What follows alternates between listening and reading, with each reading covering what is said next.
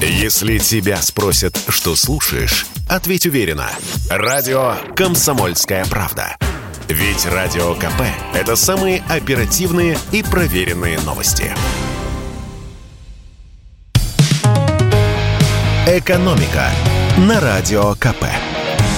Здравствуйте, дорогие радиослушатели! В эфире наш ежедневный обзор самых интересных экономических новостей.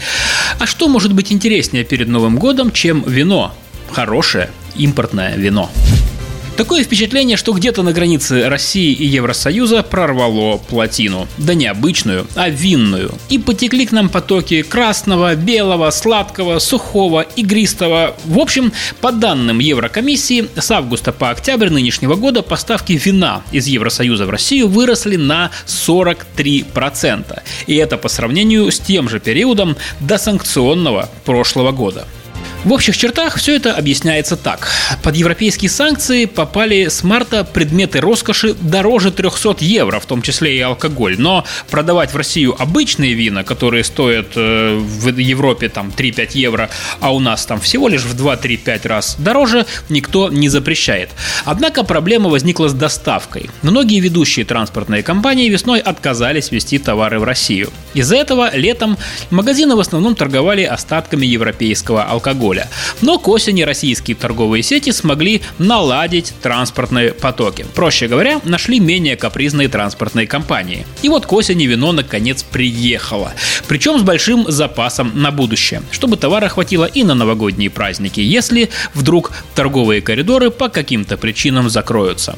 Кстати, список европейских стран, из которых к нам приехало больше всего вина, тоже выглядит странно. В прошлом году в число главных поставщиков из стран ЕС входили, что понятно, Италия, Испания и Франция. А теперь, судя по статистике Еврокомиссии, это Латвия и Литва.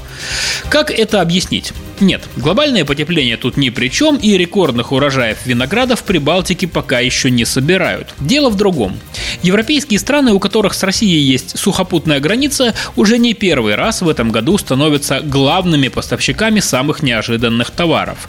Просто в таможенной статистике, как страна-экспортер, нередко указывается последнее государство Евросоюза, через которое ехал товар и откуда он попал в Россию. Вот так и получилось, что Прибалтика теперь поет нас вином. Правда, в основном все тем же – французским, испанским и итальянским. Ну и раз уж речь зашла о выпивке, то давайте поговорим и о закуске. Мандариновое настроение вроде как оказалось под угрозой. Всемирная цитрусовая организация выпустила прогноз на сезон 2022-2023 и ждет снижения сбора цитрусовых в северном полушарии. В частности, мандаринов ожидается меньше примерно на 13%. По сравнению с прошлым годом урожай цитрусовых в Марокко может рухнуть на 33%, в Турции на 27%, в Испании на 15%. Но не везде так плохо. Например, в Египте никаких проблем и даже к прошлому году урожай может вырасти на 8%. Да и в Израиле все тоже ровно. Урожай на уровне прошлогоднего. Так давайте разбираться, стоит ли переживать об ассортименте и ценах на мандарины. Начнем с ассортимента. Здесь волноваться точно не о чем. Как поясняют эксперты, стран-поставщиков мандаринов много. И каждый год у кого-нибудь урожай, а у кого-то наоборот. В прошлом году, например, был не урожай в Абхазии, а поставки Турции год назад упали из-за того, что Роспотребнадзор ввел запрет на поставки одного из крупных турецких производителей. Вроде как нашли избыток пестицидов. В этом году подобных подобных запретов нет. Поэтому и кажется, что мандаринов из Турции стало даже больше, несмотря на проблемы с урожаем. И мандаринов из Абхазии, который у многих до сих пор ассоциируется с настоящим Новым годом, тоже предостаточно. А еще на полках в этом году можно найти цитрусы из непривычных, зато дружественных стран – Перу, Аргентины и ЮАР. Правда, стоят они дорого. Чуть позже расскажу, сколько именно. А вот испанские мандарины отыскать сложно. Тут сыграл свою роль не только плохой урожай, но и проблемы проблемы с поставками из Европы.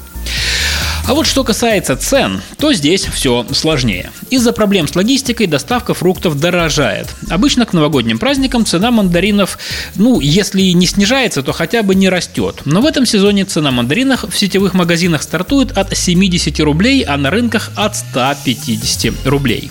Компания Иватор, которая анализирует данные с онлайн-касс, поделилась с нами вот какими данными. В несетевой торговле мандарины за год подорожали в среднем на 10%, мандаринов, и сейчас средняя цена составляет 181 рубль за кило. Самые дешевые мандарины из Грузии стоят в среднем 124 рубля. Дальше идут Иран и Турция. Тамошние мандарины стоят у нас около 150 рублей. Абхазские в среднем 186. Ну а самые дорогие мандарины, как уже сказано, из Аргентины, ЮАР и Перу от 250 до 300 рублей за килограмм. Экономика на радио КП.